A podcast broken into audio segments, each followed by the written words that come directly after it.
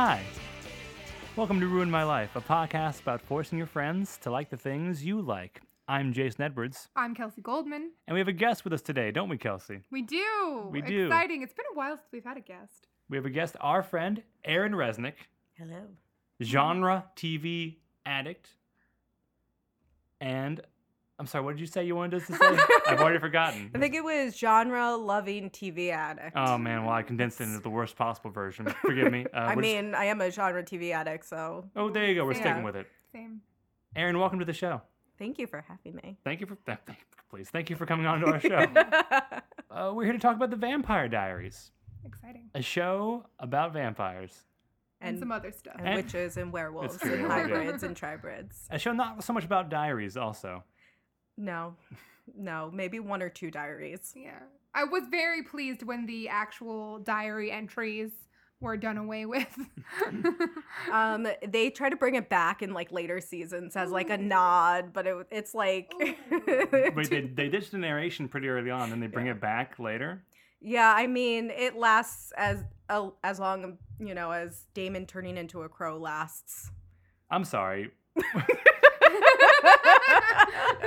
Before we get too carried away, uh, Aaron, would you mind giving us a brief capsule summary of yes. maybe the premise of the Vampire Diaries or the original premise? It sort of sort of branches off into some directions.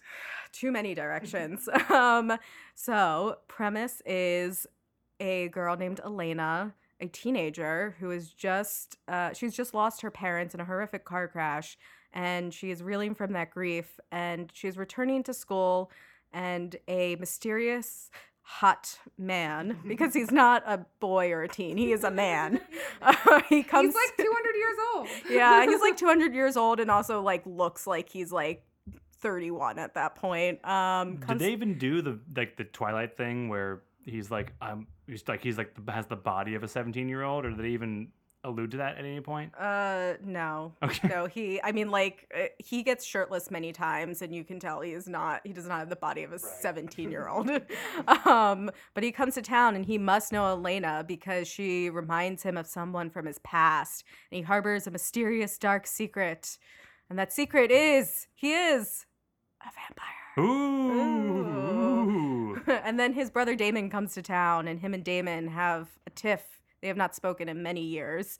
Debated how many years that's been, but it's been many apparently. And um, they basically spend a lot of time arguing over Elena, and then Elena falls in love with both of them at various points of the show. And, you know, it's just a lot of vampires, a lot of sex, a lot of supernatural sex, and a lot of hot teen drama. We go to the CW for the hot teen drama. Yeah, it ran on the CW, much like a perennial favorite of this podcast, The Hundred. Yeah. It ran from. I'm just. I just have the Wikipedia page up right here, so please Great. couple years of feel, overlap. feel free to jump in if anything this is uh, is incorrect.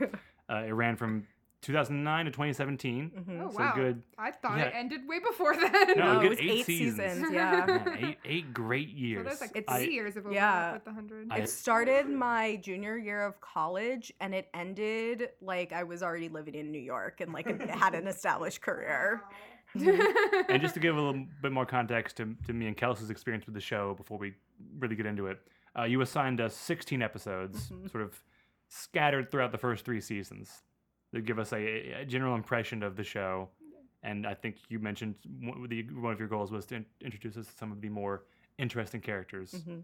And I guess you, I guess you also wanted to give us an impression of what the show is like and how much, and how much stuff really happens in this Yeah. thing. So we, So should, we should mention these are these are uh, like 22, 23 episode seasons. This is a full season of TV. I really hope it all made sense in the end. Uh, I'm no, I'm gonna say no, but also, No. but also Fair. yes. yes.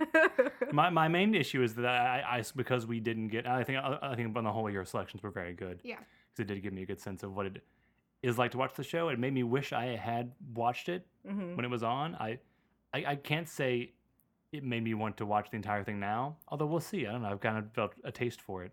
Uh, ooh, there's a metaphor in there somewhere, but I'm, not, I'm gonna leave that be. That's that's too hacky. We're not gonna go in that direction right now. Maybe later if I run out of things to say. But I, I got the impression of like what it must have felt like to watch it over the course of eight years. Mhm. Did you watch it when it was airing? Like, Yes. like from the beginning? Yes, I did. I actually if you want to get technical about it, I, um, to give a little background, I have always been very obsessed with vampires in general. Um, I grew up watching vampire movies and TV shows. My favorite movie since I was seven has been The Lost Boys. Um, okay. okay. okay. and So um, there's some there's some history here. yeah, I saw um I saw like Interview with the Vampire for the first time when I was like six. So I Oh I my just, god, yeah, that's so young to see that movie. yeah. How how deep were you in the Twilight thing? So when it first came out, like the books, I was pretty deep in it because I it was like a good age for me to have been in it. Yeah. Um and but I think I was like obsessed, air quotes obsessed for like 6 months and then I was like this is lame. Yeah. Um and then I took it it's for what it compelling, was. Yeah. but it's lame. yeah, exactly. And then I- I went from like really loving it to just like making fun of it. Um, I was actually a part of a live journal community. I'm Yes. dating Oh, here we go. No, this this is it. This is this is our bread and butter. This is butter. just you're just our age. Um, I was I was part of a live journal community that was solely like it was really popular, but like solely based off of like hating Twilight originally. and then it like stemmed into this like whole community of people that just like got along and talked on the internet all the time. Sounds right. It's nice. Yeah. That's Yeah. that's maybe the most positive thing fandom can do Yeah. Yeah. is just bring people together and form true. communities. The most negative thing it can do is any number of things. yes. Ugh. My favorite thing about Vampire, um, just media is always flashbacks. So I saw the Vampire Diaries Oh. in their like sixth episode was doing a flashback episode, and I hadn't watched it yet, and I was like, yeah. So I like binged the first six, and then it was week week to week there on out for eight years. I can see how that's compelling. I mean, the show is is the impression I got of it from the episodes you gave us is that I'm really impressed by how well it's built, and you can tell that just from the early goings, like in the first few episodes of season one that you gave us. Like, it's already it's really burning through the the, the plot you think it's going to be about, which is like you know, these two these two like smoldering hot vampires and the woman who's sort of in love with both of them, and they have like you know a tortured history, but it's already like setting up like there are witches Mhm. there are like other vampires. There's magic items that sort of pass between people and cause conflicts. And there's also, you know, there's just romantic relationships and like family bonds between people and sort of, uh, you know, just different types of conflicts that can arise out of those things. And really, I, I, got, I got a good sense of how it could generate enough plot to last for eight seasons yes. because it really you have to and again like 22 episode seasons of like serialized content is not a it's not easy to do There's a reason not many people do it anymore.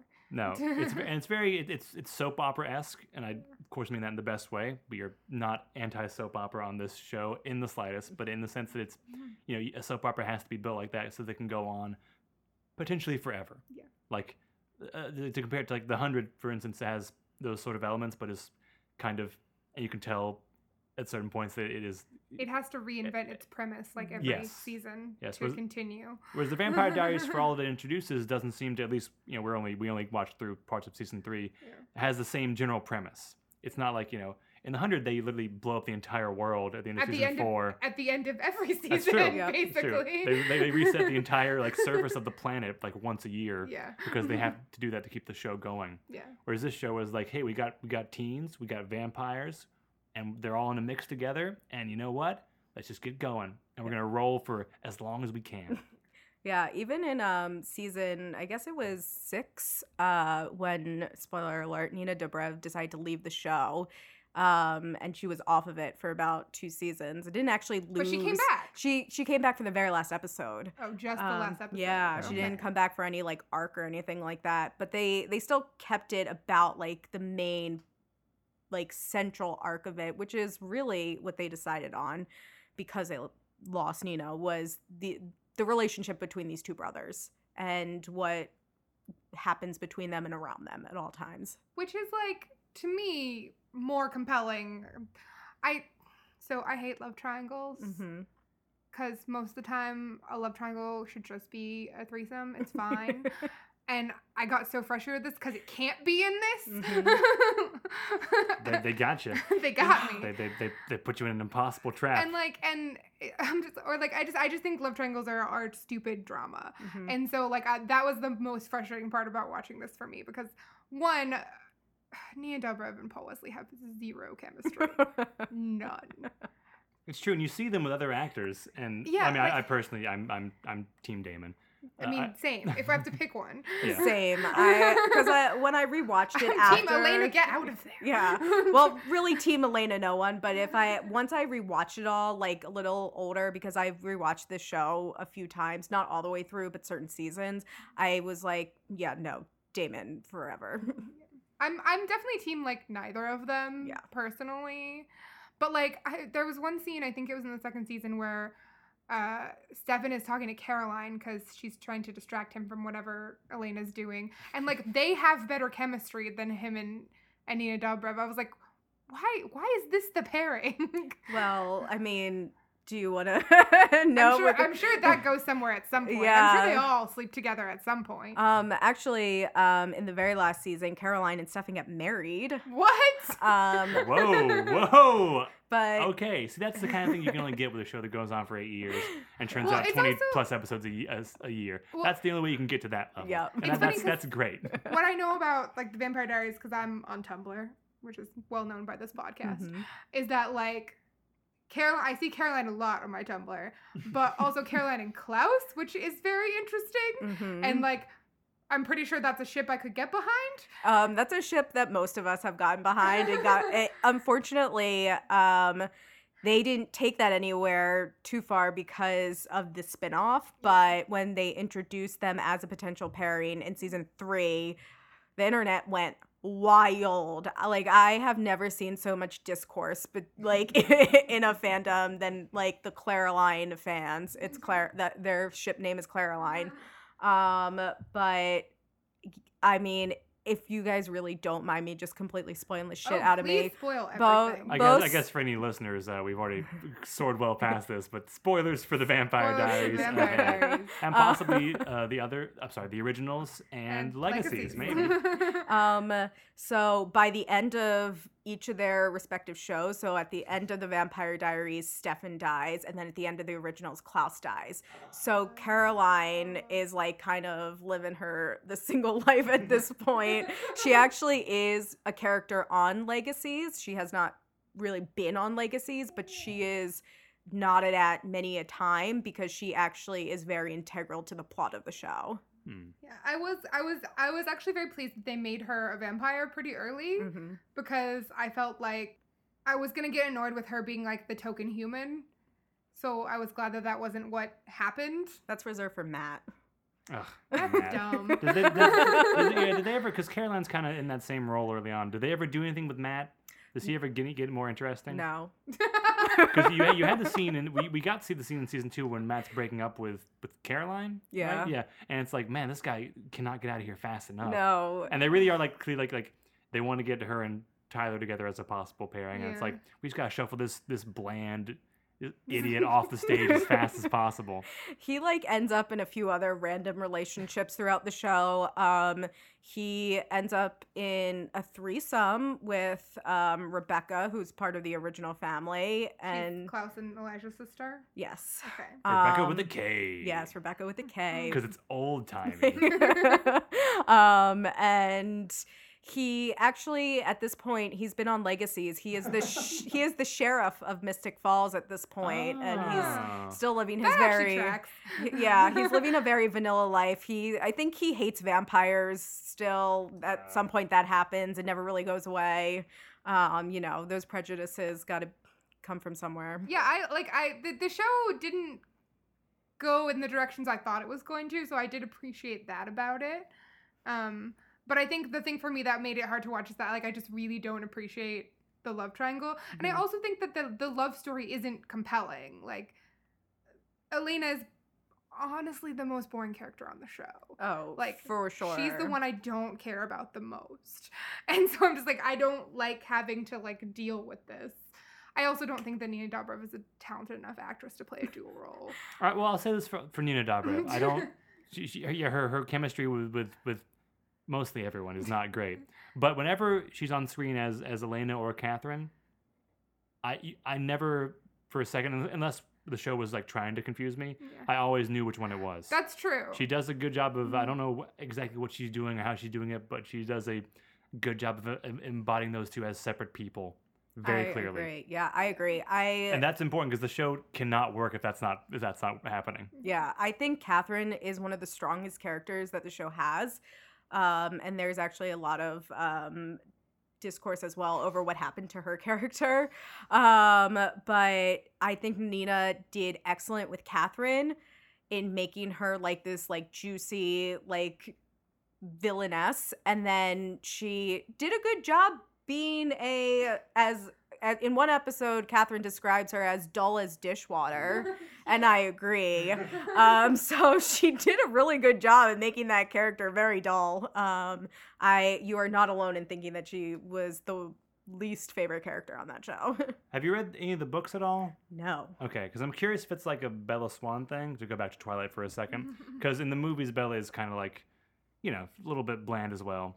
But, but that's because in the books you're seeing the entire world through her, point, of view, yeah. and her narration is kind of like, oh, it's kind of like you know, it's kind of a little bit dry and sarcastic. It's kind of like it's got a real nice, nice, nice character to it, but it's all internal. So like if you just see her actions and her outward expression, it comes across as very just boring and flat. So I'm curious if it's maybe because I think it's I think it's probably I think it's fair I would say to associate this show with Twilight to some degree hmm because this came out the show came out I guess like four or five years after the books first started coming out and like one year after the movie Mhm. came out.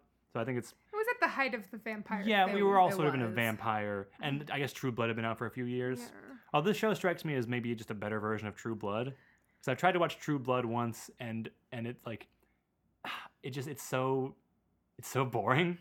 but it's like because it seems like it should be more in, interesting and pulpy and fun. Because it's HBO and they can do swears and and and, and you know, and Sex, sex. and nudity, and, and violence, but in, in in the Vampire Diaries, Elijah knocks dude's head off in his first episode, like on awesome. screen. It's great. Yeah. Uh, and, and this show also, the same way. True Blood did, to my knowledge anyway, I didn't watch it for long, introduced other, uh, you know, mystical characters. Mhm. But even, I don't know, it just didn't really click for me the way this show, you know, even though it's got the restraints of being on a network.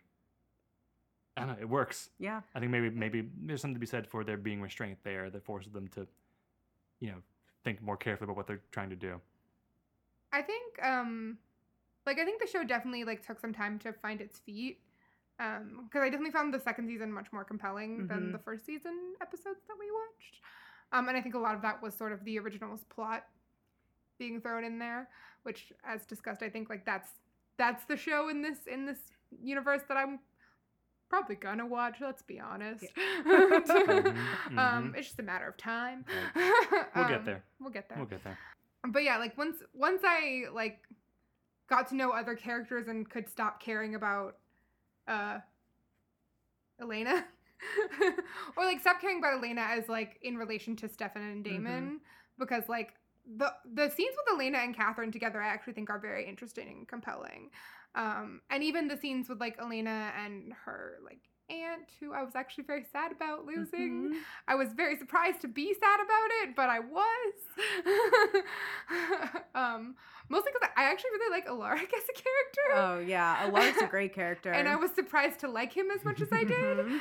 Um, so Well, Je- they never bring Aunt Jenna back too. That's like one so of the upsetting. things. Like in a show where they bring almost everybody back at some point, they never actually bring back Aunt Jenna and because she died a vampire, Right, So well, like they could. they they could, and I think uh, they had like wrestled with that because in later seasons there's there's discovery of what the other side is for supernatural characters and it's not heaven and it's not hell. It's actually this like middle ground that a- exists within our plane. It's but it's like them like What do you mean? Purgatory. It's not. No, no, we're not doing this. I'm not talking about Lost right now. it's like they could be like sitting right there watching what we're doing and then like there's a door to get back from it so like they bring a bunch of characters actually back from that plane and aunt jenna is never one of them Hmm. a- along with lexi because what they decide is that these two like really great Do we good at actually meet heart Lexi? um I don't know if I gave you an episode with Lexi because there is a you meet her on early on in season one, but Damon kills her immediately. But she's Stefan's best friend, and Yeah. she's a vampire, but she's she's good. She's a Yeah. good person, and they bring her back through flashbacks throughout the show, but never in like real time uh, Yeah. because they want they want people to move on and to be able to actually Mhm. like find happiness and peace, which they do bring full circle in the very end of the show. Uh, when Stefan does die, they you see like what you know peace is for him, and that's with Lexi, you know, driving off, being best friends, and you know, waiting for his brother to die eventually. It's it, Oh, sorry. No, it is lost. I take it back. It is, it is lost. I apologize to, to Kelsey. um, Lost is good. Lost. Now there's a show that was not built to go on forever. You can tell because when they're trying to spin their wheels, the, the show is terrible. And when they reset the end date, it gets good again. yeah. That's what I mean when this, the people making this show had a very specific set of skills and they applied them very well. It's just two different ways of making TV, and this one is kind of it's, it's weird because it's kind of going out of fashion, but also not because every new show now is either extremely procedural or completely serialized for no real reason. And getting any Netflix show is like, you know, um, usually about maybe four hours of content spread out over 13 hours, and it's just it, everything suffers for it. Uh, I don't know, it makes me wish that this was still a, a prominent mode of storytelling on TV. Although I guess I don't know. I guess the legacies are still on, so it's still carrying the torch forward. Well, it's funny you say that because Legacy is actually in its first season at least was procedural. Oh no! Um, yeah, they wanted to explore even it- more supernatural characters. So it's actually kind of like supernatural in that every episode introduced a different kind of supernatural being. And the way, because I was very wary of it going in, because I learned and have been with this world where only vampires, werewolves, and witches and versions of those existed, but never anything else. But they kind of like made up this whole convoluted plot where other kinds of supernatural beings exist. Um, and that's because people's memories were wiped of them. Interesting. Hmm. Yeah. that sounds like a bit of a lot of legwork to get there, but I'm not against that concept. Me neither. I I'm- like I love I like a like a random supernatural character, like something super deep cut. I'm Yeah. into that. I- Uh, they I'm- brought that on, so Yeah. it's, like, do you watch Lost actually- Girl? Lost Uh, Girl's a I- good show. I I actually um have watched Lost Girl because I used to work for the Sci-Fi Channel, Oh. so that was on during that time. Um, but yeah, no, it was kind of Mhm. like that esque of just like these really random supernatural creatures that they were trying to just fit in because they wanted to have fun with it. I don't mind a procedural. I do like a procedural with like a sort of overarching season long plot as well. I, I'm not against procedurals. I just feel like there's there's shows that could be procedurals that aren't. oh Uh, yeah. I mean, I can't think of an example right now, um, so maybe that's, that's not a good point to make. But I mean, you know, there are shows with, with the premises that they sort of stretch well beyond their means in terms in, in you know in, in the goal of making it like a long bingeable just block of content that you just sort of have to sit down and, and spend a whole weekend just sort of taking in. Uh, whereas a show that has a, you know a, every episode is its own story, maybe a little bit undervalued nowadays. I don't know. I'm I'm sort of talking across purposes here. What I'm saying is I, I kind of like the sound of this Legacies show. I might have to take a look at this Same. because I've always I've, I've never had a show I've been really invested in that's had spin-offs Mhm. like like a lot of spin-offs anyway. Maybe Happy Days as a kid, but I don't know. You know.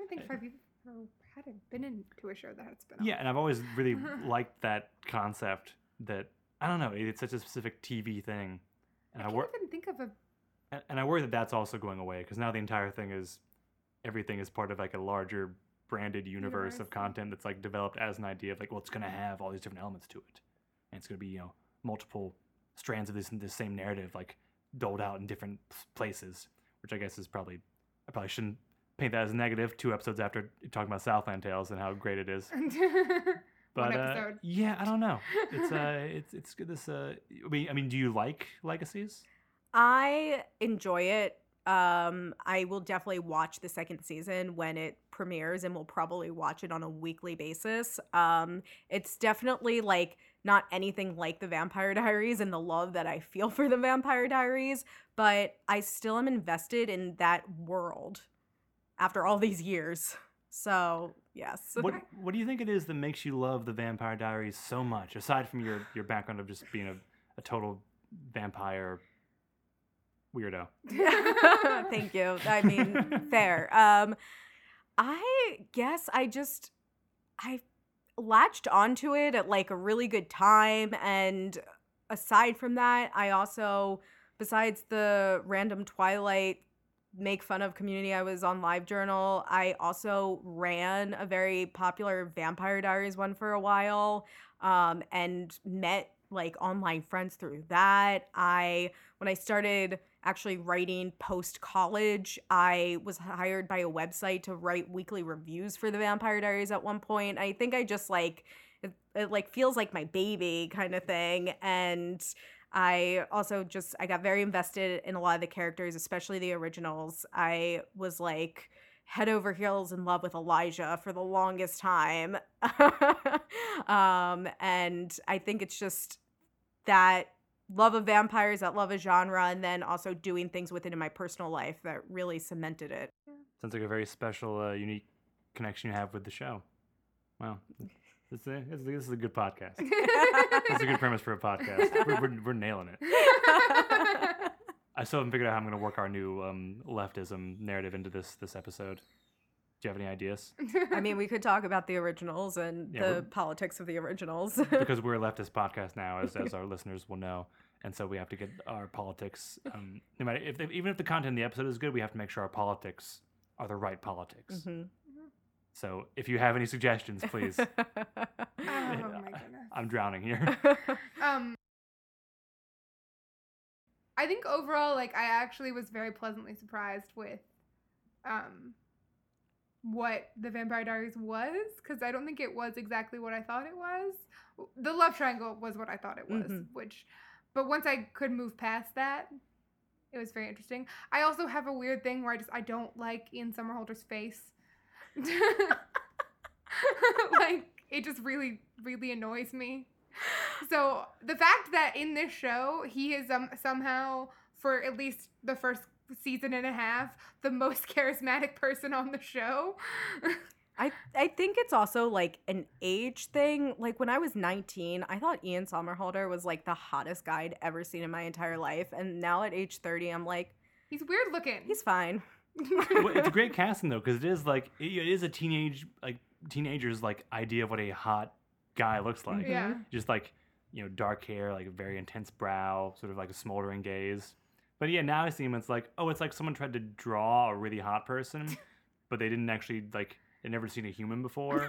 They're sort of basing off of. I mean, he's a good-looking guy. I'm just saying, like the idea that he's like the hottest hot man in the world yeah. is, is is kind of funny. I mean, that's the other thing is like I don't think that him or uh, Paul Wesley are particularly attractive, um, which like makes the whole thing kind of like.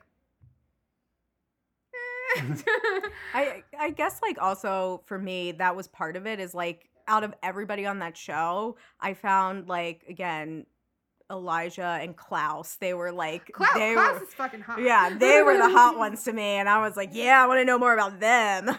It does feel Oh like no, I saw show- Klaus and I was like, yes. It does feel like at that point in the show, the, the writers were like, you know, what if we we've had a few seasons of the show. What if we got, or I guess two seasons at that point. What if we did the same dynamic of like two brothers who are vampires and have like a dark history, but we tried to make them like interesting this time because, well, I mean, if you don't, if you're not like building an entire show like to be carried by these two characters, you can do more with them. Yeah. And then when you can, when you have all this space of like 20 hours a year to play with, you can really like then explore those characters and like maybe sort of give them more weight to carry. Mhm. And also like the, with being like guest characters like you have the ability like when you're writing to not have them totally fleshed out at the beginning. Like so you can see how the the dynamic fits with the rest of the characters and how that can help them grow and expand which i think damon and and stefan kind of suffer for because they kind of have to be who they are from the beginning mm. Yeah, I mean, when they first introduced Elijah, they had him as like just a one-off character that was one of Klaus's henchmen, and that was the plan for that him. And then they were like, "Oh, people are responding really well to him." And then they're like, "Let's just bring him back and see where this goes." And threw some darts at the board and was like, "A family of original vampires," and it works and it works. And it works, yeah. I think the the compelling thing about the vampire like narrative is that it's like a curse, but it's also like alluring in a way that like people want to be it. Um It's the gift and the curse. yeah. Um, in in a way that like I don't think anyone would say like being a werewolf werewolf is a gift, you know, like that's know, a curse. You get to go nuts and like tear shit up. You get to.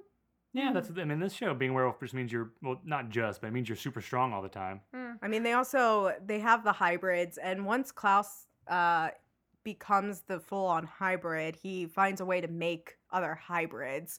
But unfortunately, they're all sired to him, which means that they all feel like they owe him like their lives. So they're basically That's like how he becomes king of New Orleans. Yeah, well, they're basically they're basically like his little army, his little like robot army, and Oh, man, Tyler I love Klaus. Tyler becomes one of them. Um, yeah, and it's like it's like the best case scenario supernatural wise because like you don't have like the innate hunger of the vampire because you're a wolf and that's like still only comes out once in a while but also you get to live forever and be young and hot and then right but then like they add the part of oh but you're sired to klaus. And if you don't want to be sired to him anymore there's a whole storyline too about that. Okay, so I so love what- this. so- so what- There's what he- so what he many compelling does things. is he he forcibly inducts them into this world where they have to devote their lives to him, and he offers them benefits and goods and material well-being through through their service, but they have to like sign away basically their entire life.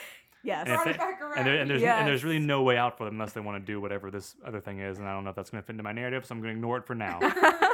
Interesting, very interesting. Almost reminds you of a certain other system of of existence that perhaps maybe more than just the, the werewolf vampire hybrids are, are subject to. Perhaps the thing we all know and experience every day, folks. You hate to say it, it's capitalism. It's back. It's always here. It's always creeping around the corner. Because if it weren't for capitalism, maybe we could spend more of our lives watching the Vampire Diaries. Maybe we could all work four-hour work days and you know four-day work weeks, and I could I could have watched the entire run of the show before we did this episode That instead of great. instead of instead of 16 random episodes. Not random, but you know, Carefully chosen. carefully curated episodes. Yeah. Um, so yeah, that, that's that's that's that's my pitch for this week. We should we should we should move towards socialism because it would give us more time to watch TV. i mean Um, you sold me well, there we go. There we I go. mean, I'm for it. I'm for it. Okay, now we can keep now we can keep our license. Okay. We can keep our leftist podcasting license. We- um, we, we did our one episode uh, renewal. I do think you're right about like this sort of format, this like soap soapy format is like really lost nowadays. Like I I I not that it's been it's been like two years since the show ended, but I'm like is- I, know I'm talking about like this far ago time, like 2017, when television was an entirely different beast. but I'm like struggling. Al- we had not yet seen Altered Carbon. But I'm struggling to think of like a show like this that has that same soap opera format. I, I, I said this when we were watching season one, but it feels like a show. This is gonna sound even dumber than what we were just It saying, makes but sense though. it feels like a show from about five years earlier. yeah, it feels it like feels a show like a mid 2005. 2000s Mhm. CW show, Yeah. Like I feel like it should have been on when like Gilmore Girls was on. right? Yeah, especially like I guess the CW probably still does this, but the way, I mean, the the pilot of the hundred is very much like this. The way it's like wall to wall pop music in the first few seasons, Mhm. and they still do the weird like pop music score thing in the later seasons from what I see, but it's just less heavy handed. But it's always like, well, we can hear, you know, enjoy the silence by Depeche Mode, or sorry, INXS, but it's not going to be the original version. It's going to be a version sung by someone you've never heard of and will never hear from again. It just, I, I love the. Did they? Okay, was this still a thing when the Vampire Diaries was on, where the CW would at the end of the show give you like a little like like a few like cards on screen of like this episode featured music by so and so Oh, and so and so. And so, did they do that? yeah I, I love that actually. They should they should keep doing that. yeah i But did- actually wait, do they still do that? I don't watch anything I- on TV anymore. i don't think they do Like um is Riverdale soapy like this? Hmm. It is, but also like I, I feel like Riverdale jumped the shark in like the first season. I did watch the first season of Riverdale, but I've not watched any of the other That's seasons. Same. Yeah, I guess Riverdale is kind of a similar thing where it's soapy and well, I don't know. Riverdale almost seems too self conscious It's because Vampire Diaries has all has like the seriousness and the gravitas of like a story that's really committed and like sincere, but also it's goofy enough that you can also like sort of step back from it a little bit and enjoy it sort of on like a not a so bad it's good level, but you know what I mean. Like it's sort of a, you know, it's not. It doesn't take itself too seriously. Well, but I- also it does. I also feel like this lends itself so well to genre like supernatural shows, whereas Riverdale, you're supposed to kind of think it takes place in a real world, but like Sabrina also takes place in the same world as Riverdale, so like you never really know if it's a supernatural thing waiting to happen, and Yeah, Riverdale feels very like uh cuspy. Mhm, like mhm. like on the cusp of the supernatural. But I don't like that because it's like just do it. Just Yeah. just say they're like witches and whatever's happening in your world because if not, then the weird things that are happening don't make any kind of sense. And you can't explain it away very easily and the reason why all these like teens are running around doing like really dangerous things and it's not because they're any kind of supernatural creature it's because they are in the mob Jason, did you like this show? Yeah, I liked it. I liked it. I keep thinking like, because I, I got to the end of the episodes we were assigned, and I was like, well, I kind of want to know what happens. Like I'm not as invested as I would have been if I'd been watching every episode of the seasons, but like I, I'm kind of curious as to what like what happens next because they keep they're very good at upping the ante. Because you, you introduce Klaus and like oh Klaus is the biggest baddest guy of all, but no he's also running from somebody and who's mm-hmm. that? That guy's really bad. What's his deal? it's his father I know. Well, and now I'm like, Whoa, who's that guy gonna be running from? Anybody? Nobody? his Who wife Oh, no! and they're they're very good at that in a way that doesn't. I mean, I- I've only seen roughly three seasons of it, but it doesn't feel repetitive. It just feels like we they keep finding a way to like introduce new conflicts. Yeah, and they're very good at and, and at like creating these characters that are like morally like like they're they're they're good at turning characters like in a way that you like are that no one is like good which is also another thing I love about the hundred is like no one's good. Mhm. no one's a good guy. Um and i like appreciate that as a, a sort of storytelling device that like no one's a good guy but no one's really a bad guy either. Like they all have something that is interesting that makes them the way they are and that that's just good characterization um Did you like the show, Kelsey? i did like the show like i said i think i'm gonna enjoy the originals more than Mhm. this this foundation show but i appreciate that i now have the foundation Exactly. um, and I am like sort of interested in what happened. One thing I'm very much interested in is like, are they in high school for all eight seasons?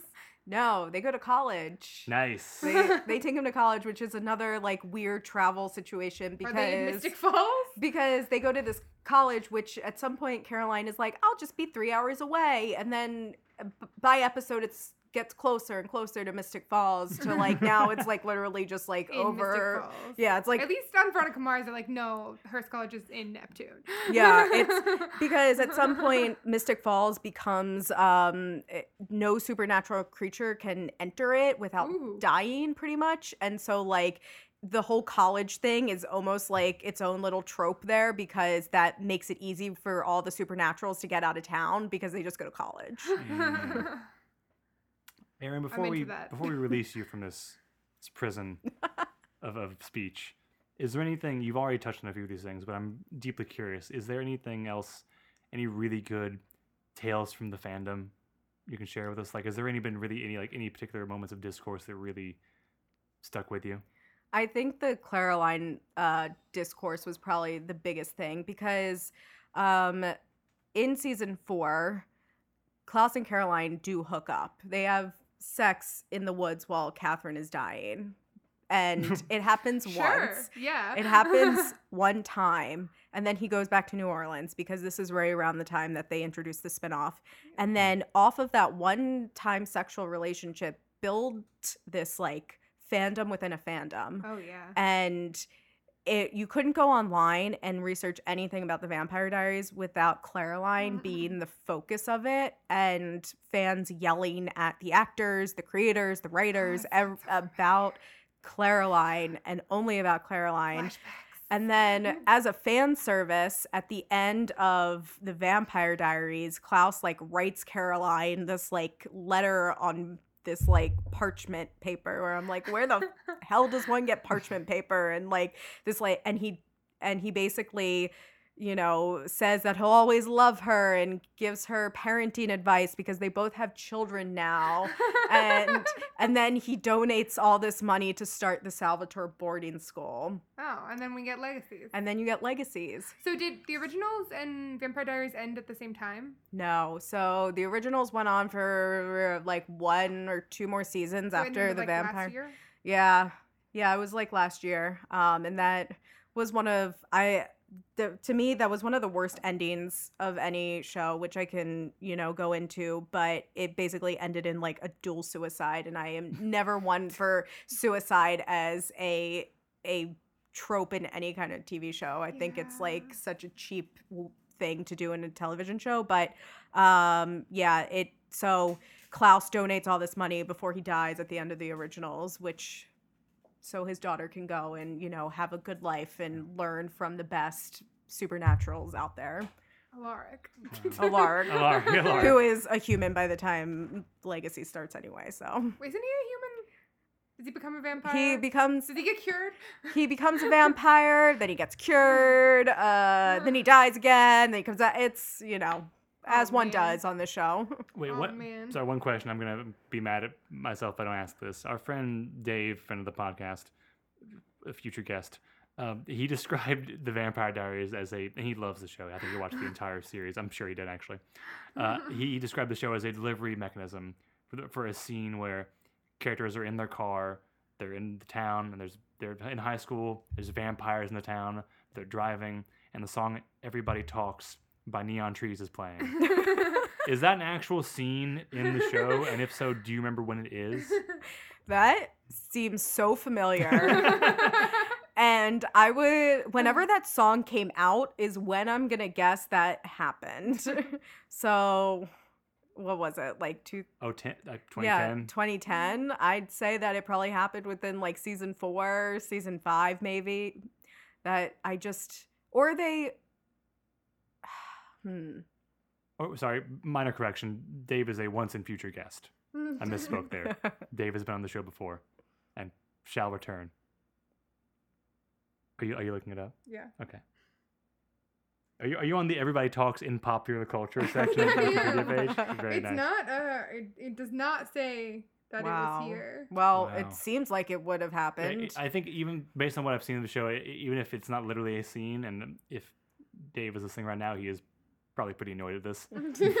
so sorry, Dave. Um, but it, it really captures a lot of the spirit of the show. I feel like. I mean, we still have a spin off where it could happen in, so. It's true. There's a whole catalog of Neon Trees songs to incorporate into the world of Vampire Diaries. Oh man, this is fun.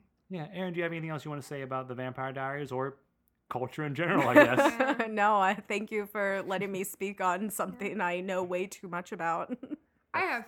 I have one last question because we didn't actually do pitch time this episode. oh no, we didn't. Um. Well, pitch time is like our stand-in, like usual guest. Yeah. Pitch time is like our standing appointment, whereas like when we have an actual human guest, Yeah. pitch time sort of I- stands in the corner. But I have a pitch time question. Okay. So you said you're like a little bit iffy about legacies, right? Mhm. If you could have a spin-off of Mhm. the Vampire Diaries, what would the premise be? Uh, well, my original t- spin-off that I really really wanted was the originals, but it didn't completely go in the direction I wanted to, but had it gone more in a direction that I wanted wanted it to go to, it would have been a bit more adult themed, um taken some of like that True Blood like fluidity of vampires and explored that. Like you can't just tell me that all vampires are straight Not and a like lot of queerness. uh, yeah, happening in the no. Like I really always saw Elijah as a queer character that Oh, they never really they he always was with a woman no matter what and I was like that just doesn't seem right and like there's no way that Klaus and him living for so damn long like Klaus, didn't Klaus is pa- a pansexual if I've ever seen. well, I mean, that's a and maybe I did. I that's another thing I forgot about is the it this really never sparked anything more than a like a very close friendship. But Stefan and Klaus, oh my god, for sure they hooked up. they had to Oh, have yeah. because they like introduce it like very subtly, but like nothing more than like platonic friendship. Um, but yeah, it would have been just a little bit more adulty, and then they wouldn't have gone the trope route of like having these characters like kill themselves to you know save the world or save the people they love, kind of thing. Yeah. Hmm. Yeah. I So, feel so your your your preferred spinoff would have been the originals done better. Yes. Good answer. yeah. Well, Aaron, thank you again for coming on the show. Thank Yeah. you. We really appreciate it. This is a good conversation. Thanks for sharing us. Thanks for sharing the show with us. We like it. Yeah. We like it. Special thanks to Danny About of the Weeping Willards for use of their song "Outside in the Rain" from their self-titled album, available on Bandcamp. And special thanks to Carly Sussman, who designed our logo. You can find her work at carly-rose.com. If you like our show, tell a friend. Subscribe. Subscribe. Or just, you know, listen to it. Or just keep listening. That's also fine. You don't have to. It doesn't have to be a call to action every time. You can just have a good time listening to us talk. yeah. As we always say, Go, Go to to therapy. therapy. that was good. I like the way you said it. I'm gonna say it more like that from now on. Okay. That was good. Yeah. They wish I would go ahead and fuck my life up. Can't let them get to me. And even though I always fuck my life up, only I can mention me. They wish I would go ahead and fuck my life up. Can't let them get to me. And even though I always fuck my life up, only I can mention me. Only I can mention me. Only I can mention me. Why would you Right say? answer. Why would you say something so so controversial and yet so true? Please don't put that on there because then the, the Scientologists are gonna find me. Uh, I would hate for that to be like they, they, they comb through all the media until they get to our podcast, and they're like, "This is these people we have to oppress now." you would really be surprised if they weren't doing that. Oh, They probably have someone locked in a room That's just doing so. that. I feel we, listening to we must every be piece so of media low on ever. the list.